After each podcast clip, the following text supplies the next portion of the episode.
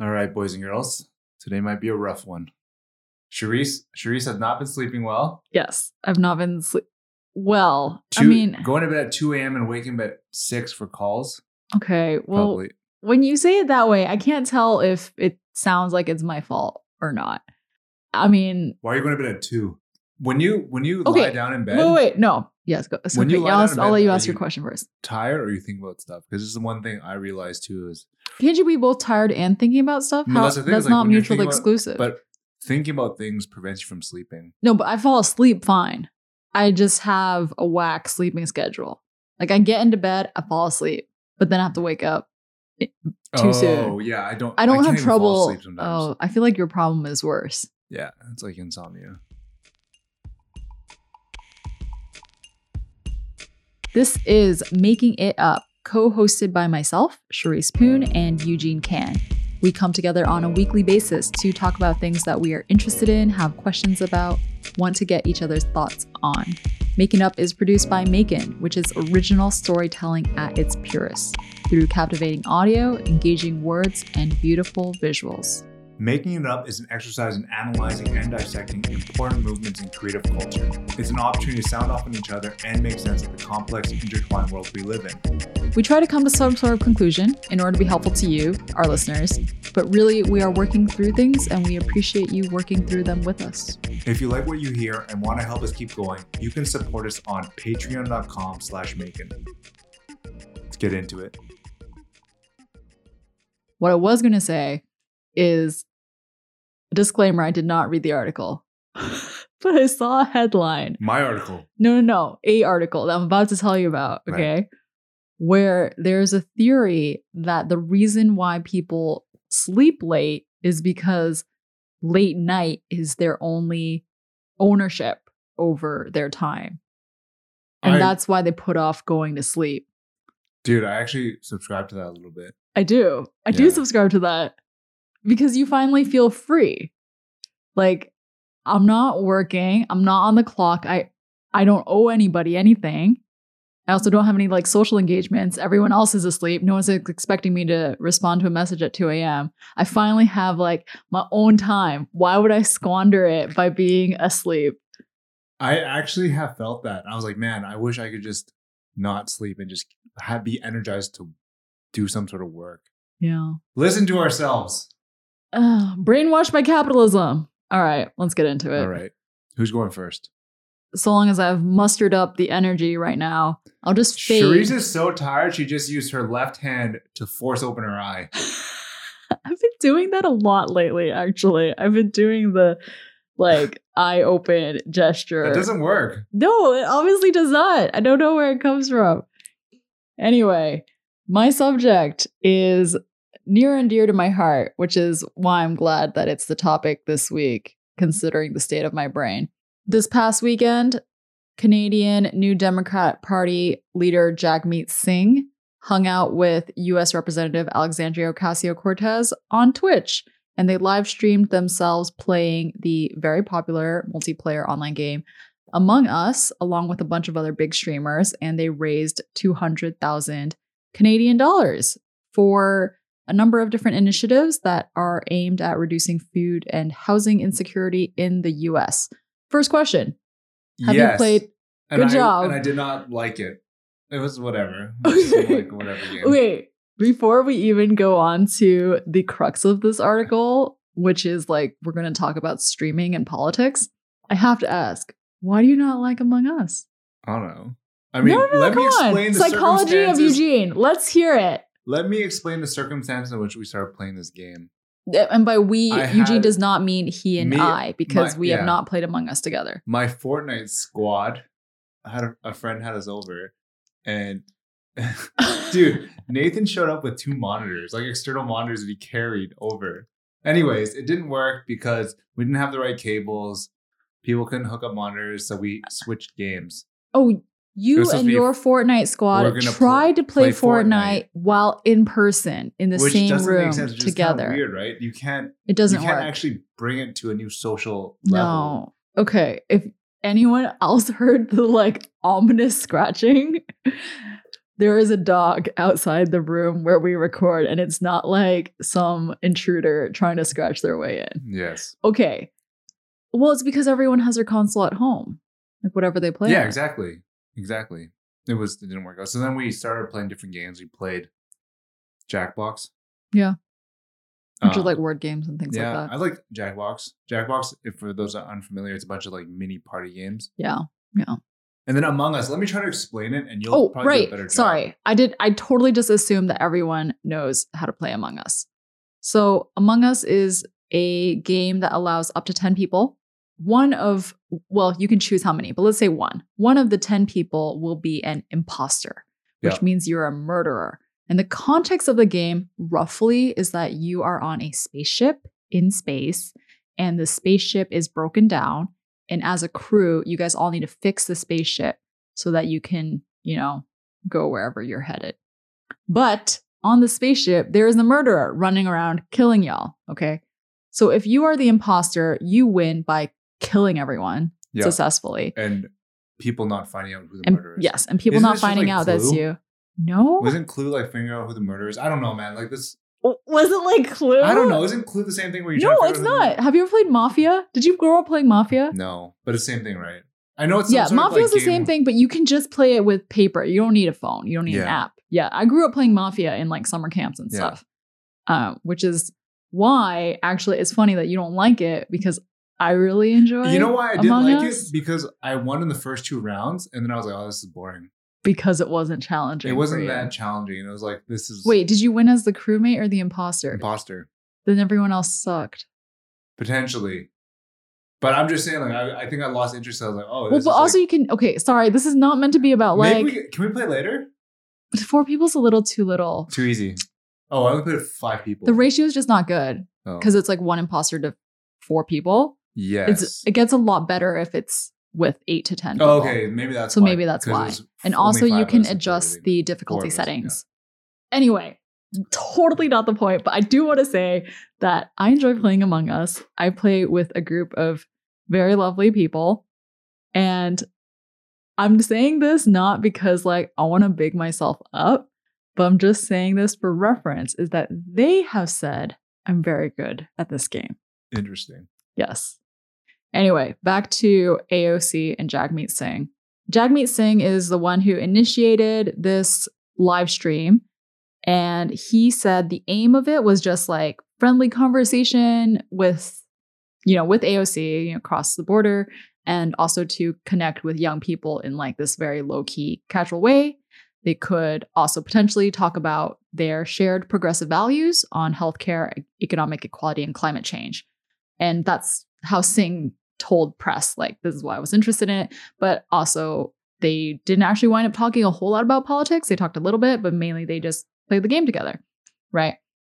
And I think that is the most interesting part of this is politicians going onto live stream to play games in this casual, not explicitly campaigning type of way.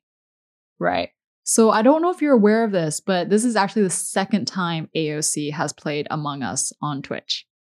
So let me tell you about her debut on Twitch. It was on October 20th, so just the week before the election. It reached concurrent 435,000 viewers, which is extremely high for Twitch eh, for any streamer. And she played with Representative Ilhan Omar, as well as streamers like Pokimane, HasanAbi, Toast, Corpse Husband, and more. The idea was to get out the vote, and the stream became one of the 20 most viewed of all time. And that's pretty crazy Yeah, that's pretty crazy. like in the history of Twitch. And I dug up some Twitch stats because it's pretty interesting, and also because in the Maekan Discord, people said they were interested in streaming, in the subject of streaming. So in 2020, the average concurrent viewers on Twitch at any given time is 2 million and 115,000. Do you watch any streamers? Yeah, I do. Yeah. And it's I- because my partner watches a lot of Twitch. Do you know who Doctor Disrespect is? I do. Uh, that's the only streamer I watch. Okay, But well, there was no follow up to that. That was literally just like, do you know the streamer? That's the only. But Oh. I can see why, like a streamer, if they're good and they have personality, can be successful. I mean, I think th- I can think of many reasons why streamers become successful, and they're not just about personality, but personality helps a lot. Yeah. Um, and it used to be that Twitch was much more of a gaming platform, right? And one of the reasons why there are so many more viewers and streamers now compared to last year is because of a really significant increase in streams that are not just strictly gaming. So, in addition to that other stat I said, there are also 6.7 million monthly streamers, which are which is up 84% compared to last year. So like everyone and anyone is streaming on Twitch. So there's a lot more small channels. Do you think that streaming just inherently changes the so basically to walk it back, like AOC and Jagmeet are probably two people that we're obviously talking about like just sh- shooting the shit, right? Yeah, And just I playing the game. if that just adds another layer of interest because it's like I have something vis- to visualize, which in general, like us being recorded right now, like how interesting is it? Like you could you could step away for not to say you can step away from this, but like I think just the fact there's like an added visual element. Yeah. Well, I think it's it's not just an added visual element. Well, yeah, like I guess it could be drawing or something, which is a visual element, but also the fact that they are mainly gaming as the activity as Yeah. opposed to like having a politics 101 stream. They are actually genuinely playing a video game Yeah. and I think that's part of the success of Twitch streams for politics where you go for being natural and human and you're not like being like politician uh, facing. One thing I just find really interesting is that this activity has happened in the past, but under a different guise. And what I mean is Which activity has happened just, in the just past? the activity of two people in the world of politics coming together doing activity. And it was usually golf or something. right? oh, okay, so sure. like basically this is Got just- you. repurposed for 2020. And the thing is like the things that are different is like the, the inherent act of two people meeting up and discussing and hanging out over an activity Right, right, right, right, is right. now expanded into like, well, let's record that and create content around it. Right. And let's also change the vehicle, which used to be golf, into something that's much more representative of where we are today. yeah. Like golf is just like this pretentious, Yep. whatever, whatever you want to, yeah, you know, all Yeah, the, all no, the no, no. legacy I got you. it. So I, it's what's old is new, but not. Wait, what's the saying? What's old is new. I don't know Yeah, what anyways, saying you're going ignore- for. Ignore that. But I get your point in terms of big picture of people talking while doing some other activity. But this is such a good format. Like, I do think there's something to be said about gaming and live streaming combined together as a good. Yo, I got a medium. great idea. Why don't we change making it up to us playing Fortnite and doing it? And then Nicole can get mad at me because I'm working. Well, maybe if we alternated Fortnite and Animal Crossing, then we'd be like on even playing ground and I would be more excited about it. Because I have to learn Fortnite. And I have to learn Animal Crossing. Yes, but then that way we're both making a compromise here. Okay. Sounds good. I'm Well- in. I mean, at like 146 episodes, we got to do something innovative, right? Yeah, I know. There, we got to switch things up. Yeah, I wrote down a little bit more about why I think live stream also makes sense beyond gaming because you can't get someone else to Twitch live stream for you. So even Twitter, like most politicians use Twitter to like talk about their policies and react to things that are happening, but there is still a sense like oh, it's like an assistant tweeting for you. Like is it really Yeah. Actually, that's a great point. It's like you yourself cannot delegate to somebody else. Yeah. And I think there's, I don't know if people think about it so consciously, but for live stream, you can more easily distinguish whether you trust someone, whether they're genuine in their knowledge and what they care about. Yeah. And somehow it just feels more authentic, even like, okay, it's similar to TV, right? And I think a lot of young people treat live stream and Twitch like TV Mhm. nowadays. Like you just have it playing in the background. You don't have to pay 100% attention all the time. But it still feels different to have legislators on Twitch versus like making an appearance on Fallon or Jimmy Kimmel. Yeah, yeah, yeah. what role does the game play in how this whole thing's perceived? Because Among Us is not a very serious game. It's a party No. game, low barrier entry. Like, what happens if they played a game that was far more complex and Hmm. and you know, Like Settlers for of Catan, for Like, example. I mean, call it a sports game. Even like obviously, like imagine like, FIFA. yeah, or FIFA or NBA 2K, and like they just sucked. I think it'd be hilarious. I wonder how that would change the dynamic. Would it would it take away from the the actual act? Because Among Us is a game that my mom could pick up, right? Like she wouldn't be she wouldn't necessarily know all the controls, but she could Yeah, yeah, yeah. she could have a very clear Yeah. definitive like, hey, you know, what, I move. we could play it at like family Christmas Yes. if we wanted to. I mean, I think the barrier to that is that the politicians actually have to learn the game to some degree. Yeah, Okay, like they have to have a PlayStation and then at the minimum, like own the game and learn to play it.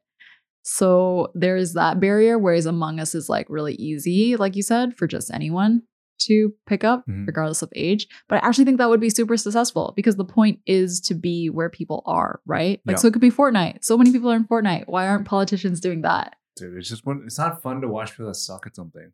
To use a great example, like when you go watch like celebrity like sports games, Yeah, more often than not, it's not amazing. it's true. like at, at some point it's just like why why draw attention away because they're not good at it it's like that's the thing is if, i mean for example i think it's also the potential for reputational damage and i say that with like a, an asterisk because justin bieber is actually really good at basketball for example right and i think Wait, it- is that a factual statement? he's pretty good yeah Oh, okay. but like that's the thing is like imagine he wasn't good. Like what the, what value would it be for him to participate in the NBA All Star game, celebrity All Star Sure. game if he was bad? Sure. But then I feel like streaming, I mean, they're not like doing competitive Fortnite. Yeah, that's what I'm but I do like, take your point that it's not as fun to watch people be bad versus Yeah. Among Us where there's no real like, you know, being good or bad Yeah. necessarily. I mean, I almost want to say that it'd be worth it if you were and I think this is interesting as well. There are a lot of younger people seeking office, right? Like there's been sorry, in North America, there is an exponential rise in people under the age of like 35 who are going up for office, like whether or not they're winning, right? Yeah. And those people, I think, would be so natural for them to just, they won't even think of it as like a gimmick. It is natural for them to live stream on Twitch as a way to reach voters, Mhm. to reach their audience. And I was going to say, I would even argue that if you were a young politician and you had like a passing interest in video games, it would be worth it to get better at one just so you could stream yourself playing. yeah, yeah. Know?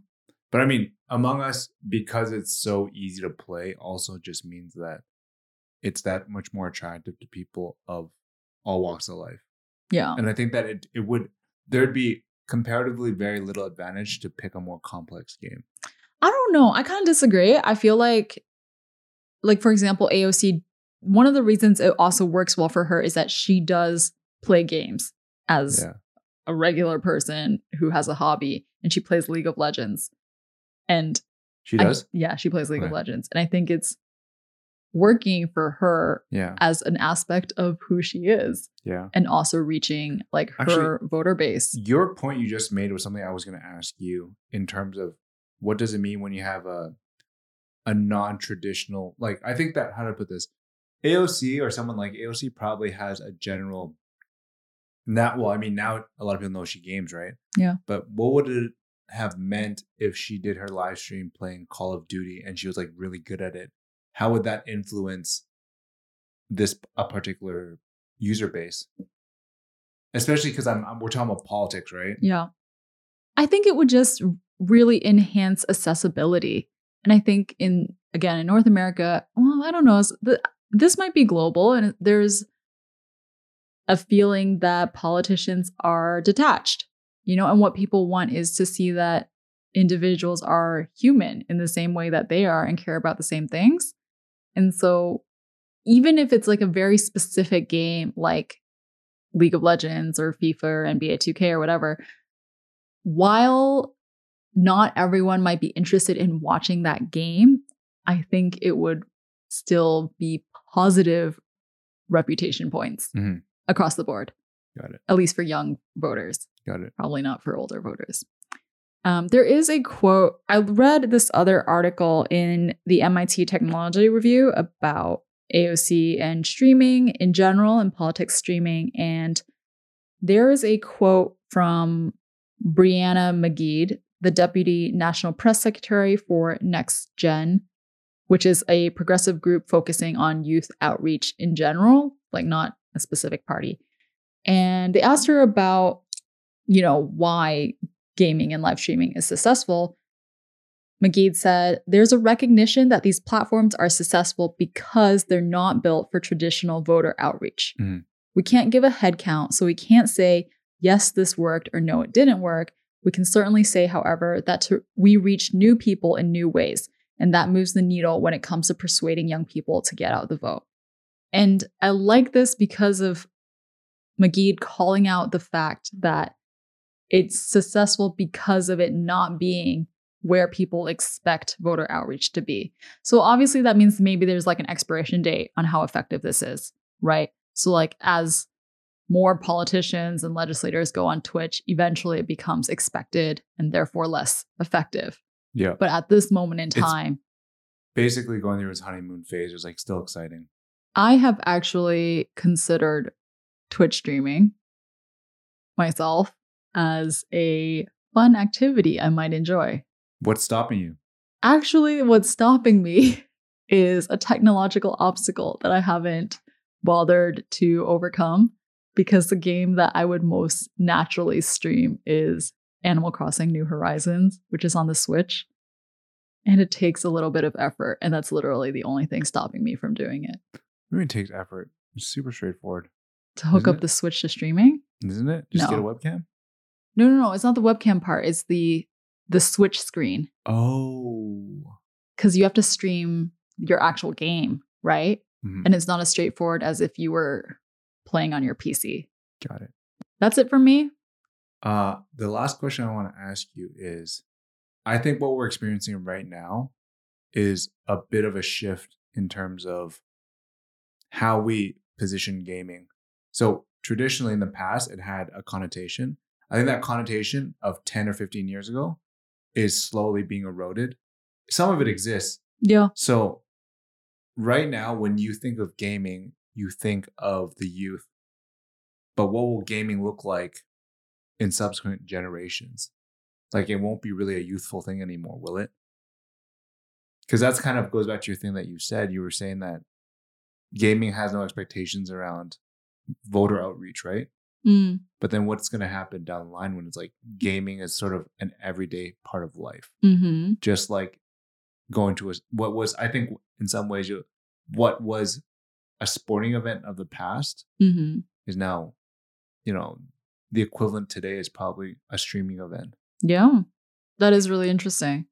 I mean, I think we're already definitely heading in that direction because, like, I think about my partner who grew up gaming from the time he was like under the age of 10, you know, with Game Boys. Yeah, I grew up gaming too. Yeah. Yeah. And so, It was something you grew out of essentially.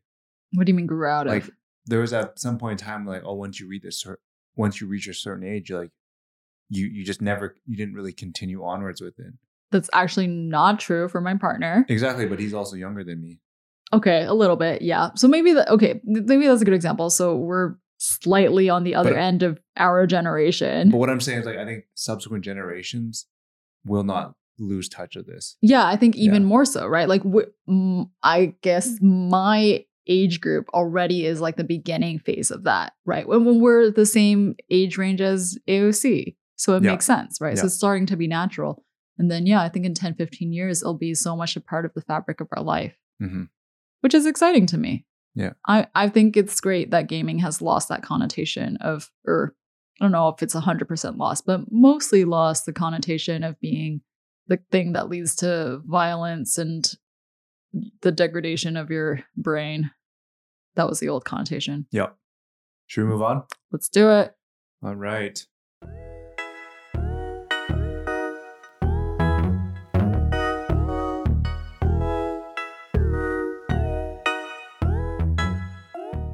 My topic this week is Can a startup mentality save small businesses?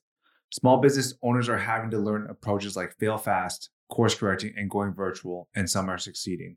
This story comes courtesy of the New York Times and was penned by Eilene Zimmerman. And the story begins with a highlight of Practice San Francisco, a center that offers individual psychotherapy and classes for children and adults that promote physical and mental well being. For this company started by founder Nina Kaiser, it was going really well up until COVID hit. And she had to move her business into the video call realm. But like a lot of people have experienced, like Zoom fatigue sets in, right? And you just like kind of, you're over it. And then she found other ways of marketing, such as partnering with a local yoga studio. Um, I assume the yoga studio is probably doing things virtually as well. Uh, and it worked out temporarily, but in the end, it actually became more of a burden than uh, an asset. And I think it's basically came down to each group having different values they were seeking. Like you going to yoga versus you going to this psychotherapy class might be overlapping, but not enough. And then what she ended up doing, she just changed the whole setup. So instead of having people just drop in as they felt like, she ended up running it like a course or a class. And despite everything that's happened, she's on pace to increase her revenue by 50%. That's wild. Yeah. So before That's go, a big success Yeah. story. in the story, they also talk about how she had, I think, moved into a bigger space, a new space, which maybe now is not necessary.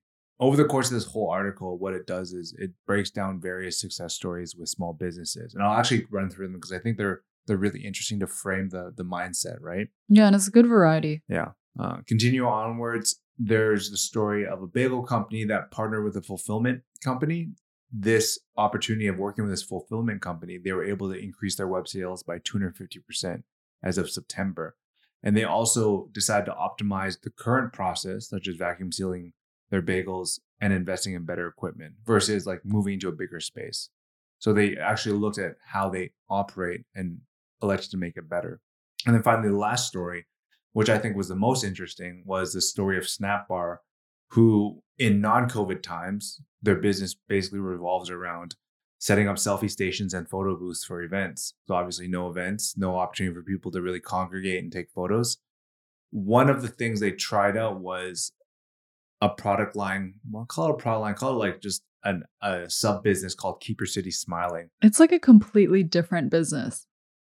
the only thing that keeps it unified is like the idea of I don't even know. Yeah, it's like It's pretty different. far. Yeah. Anyways, I'm trying to think what the what the what the thread is, but basically they started this thing called Keep Your City Smiling, which allowed them to sell city focused gift boxes from local businesses in a particular city. So, for example, let's say that I wanted to grab a gift box from San Francisco. That gift box would be filled with a bunch of small independent businesses, and I would both be able to gift that box, but also support people in the city.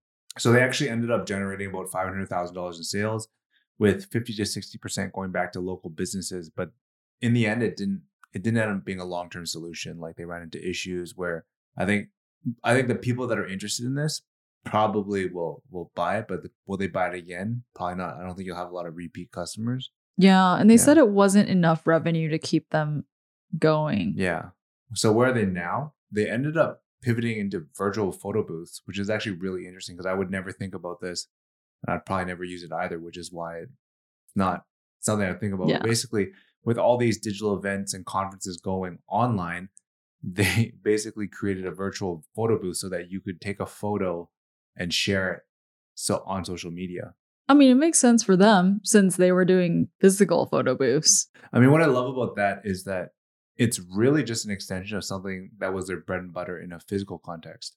And sometimes you don't need to rewrite. You sometimes you don't need to reinvent the wheel, right? You just go about adapting something for the new medium. I mean, actually, this goes back to what I said before. Like golfing as the activity of choice for politicians just changed now. Mm. It's kind of the same thing. But I think the reason why we wanted to discuss this was actually how do you build or understand resilient businesses? And I think that it's in some ways, these people all showed a sense of resiliency, but also the mindset to understand how to pivot into new opportunities and try and test them. And Sure. I don't think there's like a, I'm not going to be able to summarize everything in like this, you know, the next few minutes here. But it's I what I I think is really important is identifying several things that serve as the foundation behind a successful startup mentality. And I, I've I've never worked in a tech startup, but I have worked in, I mean, perpetually almost all the businesses and or companies I've worked with have been startups. In the last I mean, Hypebeast technically is a startup. that is true. Yeah. When you were at Hypebeast, it was a media startup. Yeah. So it's like I think the things that I I wrote, and it's by no means the most comprehensive guide, but I think identifying problems, being very good and honest at identifying problems is one of the most critical parts of like running a good business because ultimately you're in the business of solving someone's problem Mm. right? That's how you exist and that's how you generate revenue through sales etc people come to you to help solve their problem right? So you know Charisse is a graphic designer slash strategist. Like i'm coming to Charisse because she can understand my problem in terms of communicating my product and she can also design it which actually leads to my next thing one thing that has really come to light in recent times is that if you're a singular creative, and I mean you only really provide services in one aspect of the creative process, it can be challenging because you don't have the ability to offer strategy as well as execution. And sometimes if you have the ability to offer the whole chain and understand that process, you actually provide immense value. I think also you don't even have to offer as a service the whole chain, but if you can communicate that you understand everything from start to finish, it makes you more Yeah. valuable than the person who doesn't. Yeah. That's what I'm saying. Like once you have that, I think it's actually so critical because you build in this. It's almost as though you can create a dependency with other people because they're like, oh man, you're like a one stop shop. You don't even have to be the best. You're just the ability for you to kind of streamline that process. Like there's there's both expertise and convenience that sometimes you you get from someone that offers the the, the a package deal. Okay, I mean, I think it's great that people are able to do a very wide range of capacities of they have many different abilities, but I still don't think that the real value is being able to offer those services like one by one by one. No. It's that you understand how to talk to people who do anything yeah. in the process. Yeah. And you have this, even if it's not what you offer, you have insight that you can talk about Correct. fluently. I mean, if, Yeah. If you want to break it down, like let's say there's five steps to getting something done, and you you can offer two of them, Yeah. you're already If you can offer two and you know how the other three work, then yeah. that's Yeah. huge. So that's one thing I often tell a lot of people that are trying to like whether it's start an agency or they want to be a professional, insert like title like photographer, whatever. I think really understanding the process is one of the most important parts of of being successful because you have the ability to understand both how it works, but also how to vet talent, right? Like if you're going to work with other people too and build a team, you also need to know what to expect from that person you're hiring. And then one thing that is often like talked about a lot is is like strategy versus execution.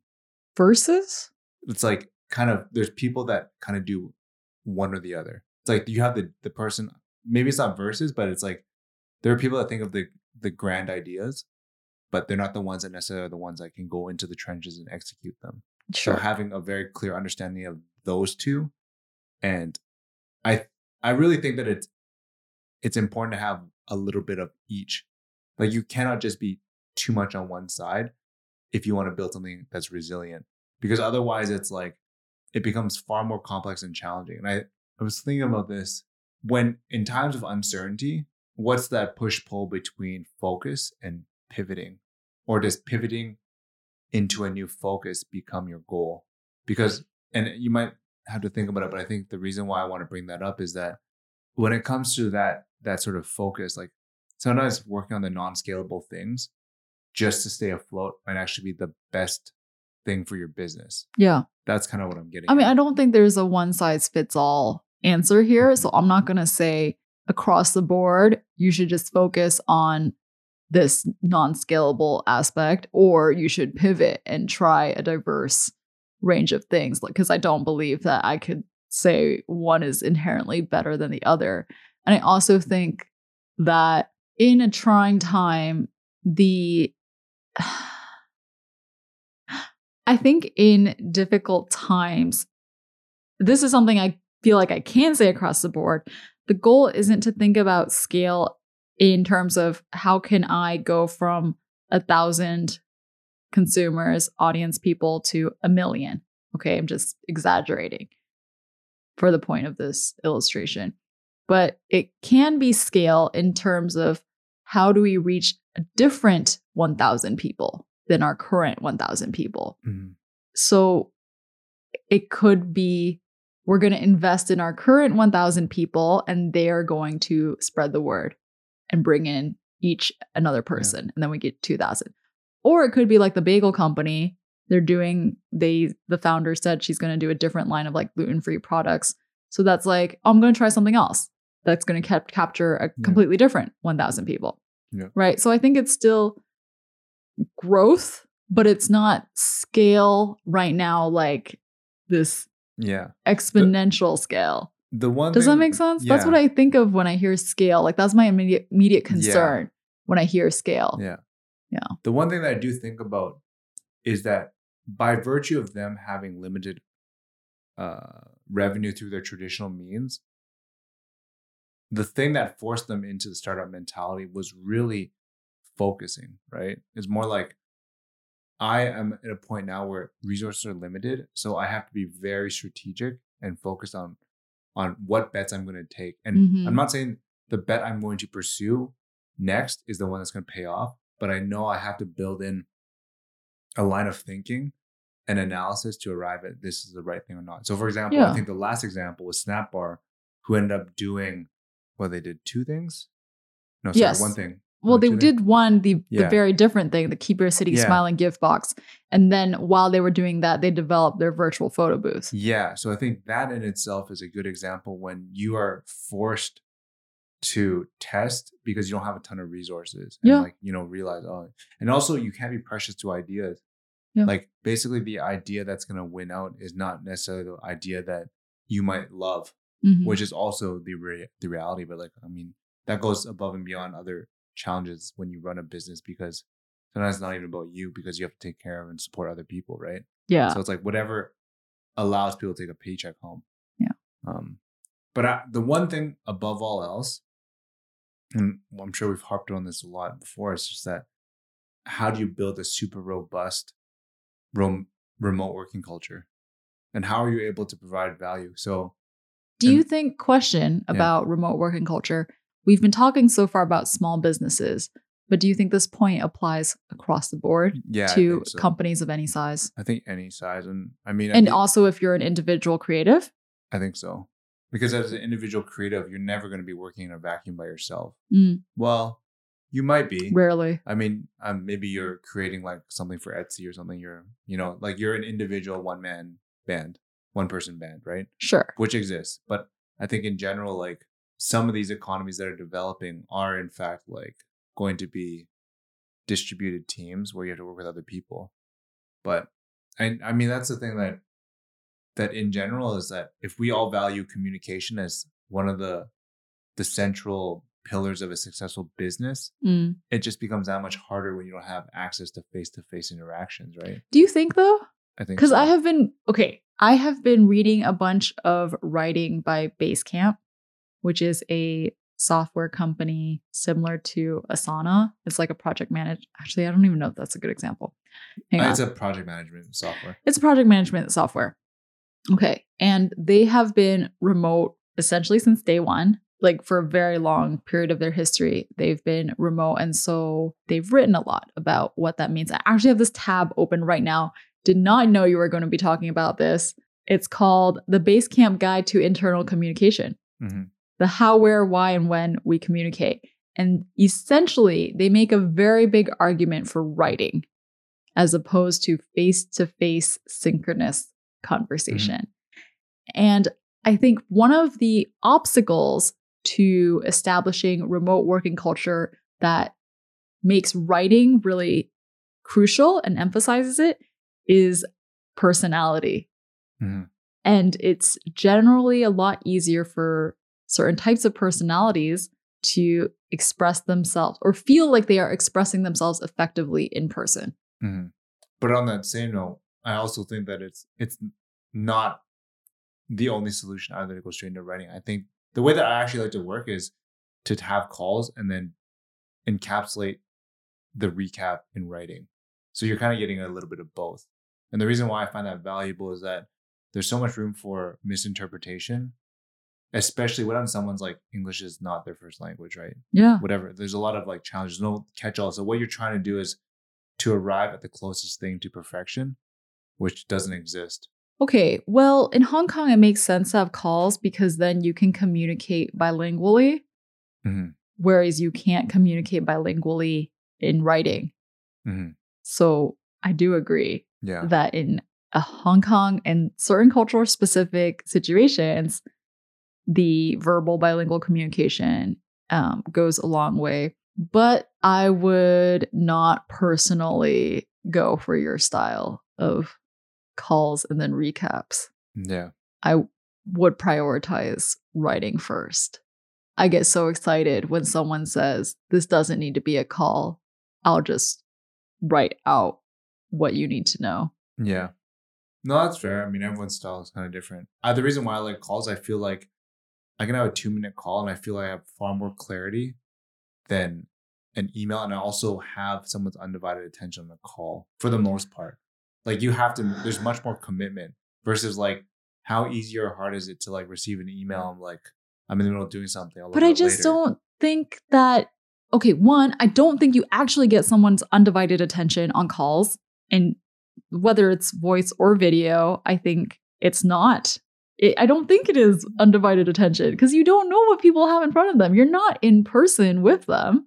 Yeah, right? That's true. But I also think that it's just that like the fact that they're there. I mean, it's it's almost like it's on a range. And I also don't put as much stock in people's immediate responses to questions or like the things that you say instantaneously, which is funny because we're obviously recording a live podcast where I'm saying things instantaneously.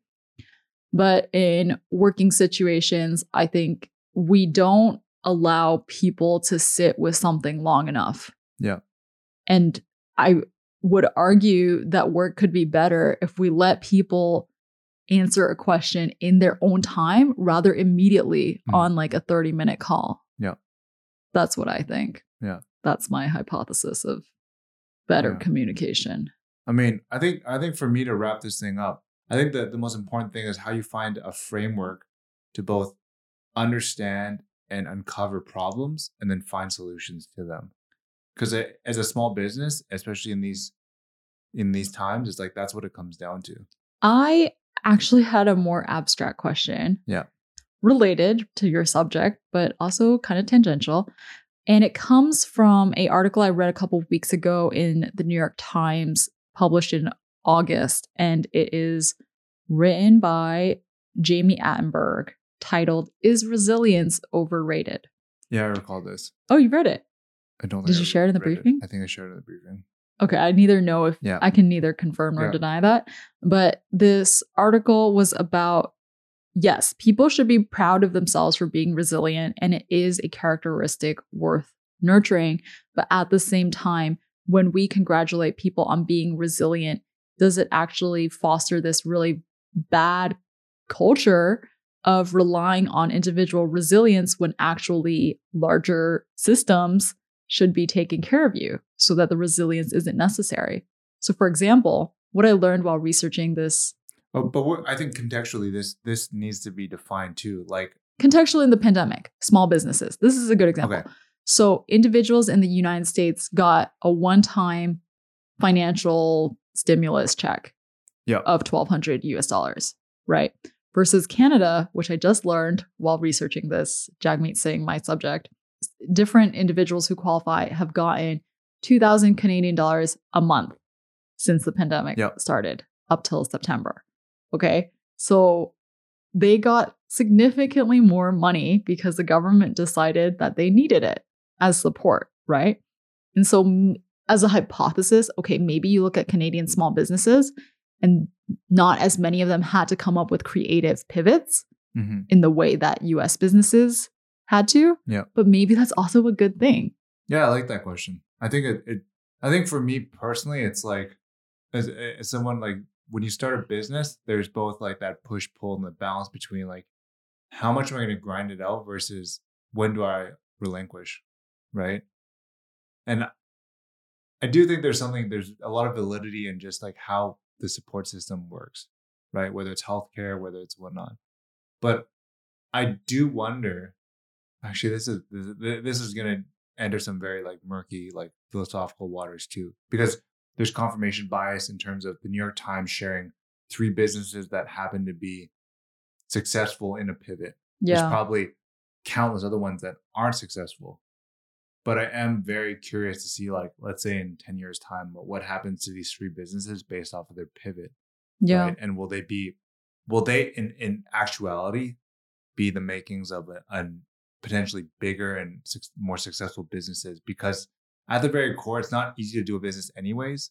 If anything, the pandemic essentially figured that out faster. Yeah. I mean, yes, maybe. And I think it's exciting when creativity comes out of difficult times, which is what's happening, Yeah. at least for these three small businesses, right? Like unexpectedly being required to focus, like you said, because of limited resources and therefore being really creative Mhm. with solutions. But I don't I don't think that should have been the expectation of everyone. And that's not fair. Yeah. It, and like you said, like there But- must be so many people who who failed to make it. So uh, I guess it's like uh, this is a counterpoint. Maybe it's not. It's not necessarily to to like provide a counterpoint so much as like a real like an alternate reality that might actually be a long term thing. So Mm. let's say hypothetically you're restaurant and I give you two thousand and it doesn't force you to rethink how you run your business. I'm still gonna like uh, I'm still gonna do sit down like pizzas in the in the dining room, right? But what happens if they continue down that path and never really considered, oh, you know what, actually we're we're potentially facing a permanently changing landscape in terms of more and more people will just like order delivery Mhm. and that will delay their ability to understand that. I don't know if that is a I for understand. everything. I understand, Yeah. but I also think that businesses should have had that choice to do that. As in, it would be Yeah. better if there was enough of a safety net, Mhm. if there was security for small businesses to not be forced their hand. Yeah. And if they decide we're going to keep doing sit down pizzas, then that's their choice. Yeah. And yeah, I agree. Like that's not super creative. Eventually, probably that's not going to work out for you. Yeah. But they shouldn't have to either close their doors or, you know, come up with some gift box alternative. Yeah. It's just it, th- these topics I find very challenging because it's like on the one hand you want to be empathetic, but then on the other hand you're trying to come to grips with the reality of like like the oxygen in the room is basically it, right? But like, where do we focus our attention on recommendation? You know, like it's interesting that you kind of took this subject into a mini guide for small businesses or independent creatives, Yeah. right? And it's about, you know, how do you handle our a bad situation that you find yourself in, but should we actually be focusing more attention on demanding that larger systems improve for us? I feel like I said this like two weeks ago, Yeah. essentially. I Like, don't know. I find that I find that really interesting and or because it's it's not an easy, straightforward binary answer. It's like yes or no, right? Yeah. Obviously. The reason why is that I, I I think that the fact that there's like a the more it's like it's tough because I can see it from so many different vantage points, but like the fact there's a risk behind a business forces you to really come correct with your homework. But this is more from starting something. yeah, I'm not saying if you're already in, in the middle of it, right? Yeah. But then at the same time, some people have tremendous privilege where they've negated that, right? They may have like deep pockets or whatnot. But what I guess what I was thinking about in this guide was call it a mini guide or not. I was also thinking it from the perspective of from a long term vantage point. Like, does this still work beyond moments of crisis? And I think in general, yes, like you're kind of like, what are the rudimentary like foundations of how you how you create value for your consumer, Mm. for your customer? I mean, I see a lot of value in the points that you brought forward, and I do think that they can be personally beneficial, like on an individual level. But I also see how by talking about this and putting forward these points, you put not I don't mean you, Eugene, but we are applying pressure on individual people Mhm. to be better at what they do in specific ways that could encourage growth, but could also be extremely mentally, emotionally discouraging. Yeah. And I I don't know, I think like I've noticed a trend in the briefing intros I write where I'm writing a lot about taking care of yourself and Yeah. taking rest. And that's just always a concern of mine when talking to people and they feel like they're not doing well enough in terms of work or their business Mhm. or being a founder. I just feel there has to be a balance between like encouraging creativity and growth and then also getting people to be more content. Yeah, yeah, of course. I've read a really short but sweet quote that I thought was really good. I'm trying to remember it. So the quote is comparison is the thief of joy. It might be a Bible thing because I think it's No, it's Not? well, okay, the internet says it's Theodore Roosevelt, yeah. but who knows? Anyways, yeah, comparison is the thief of joy, which makes a lot of sense, right? And it's funny because he wrote that or he, he said that pre social media. Way So obviously earlier. this is something, human. yeah. It's just human. Yeah.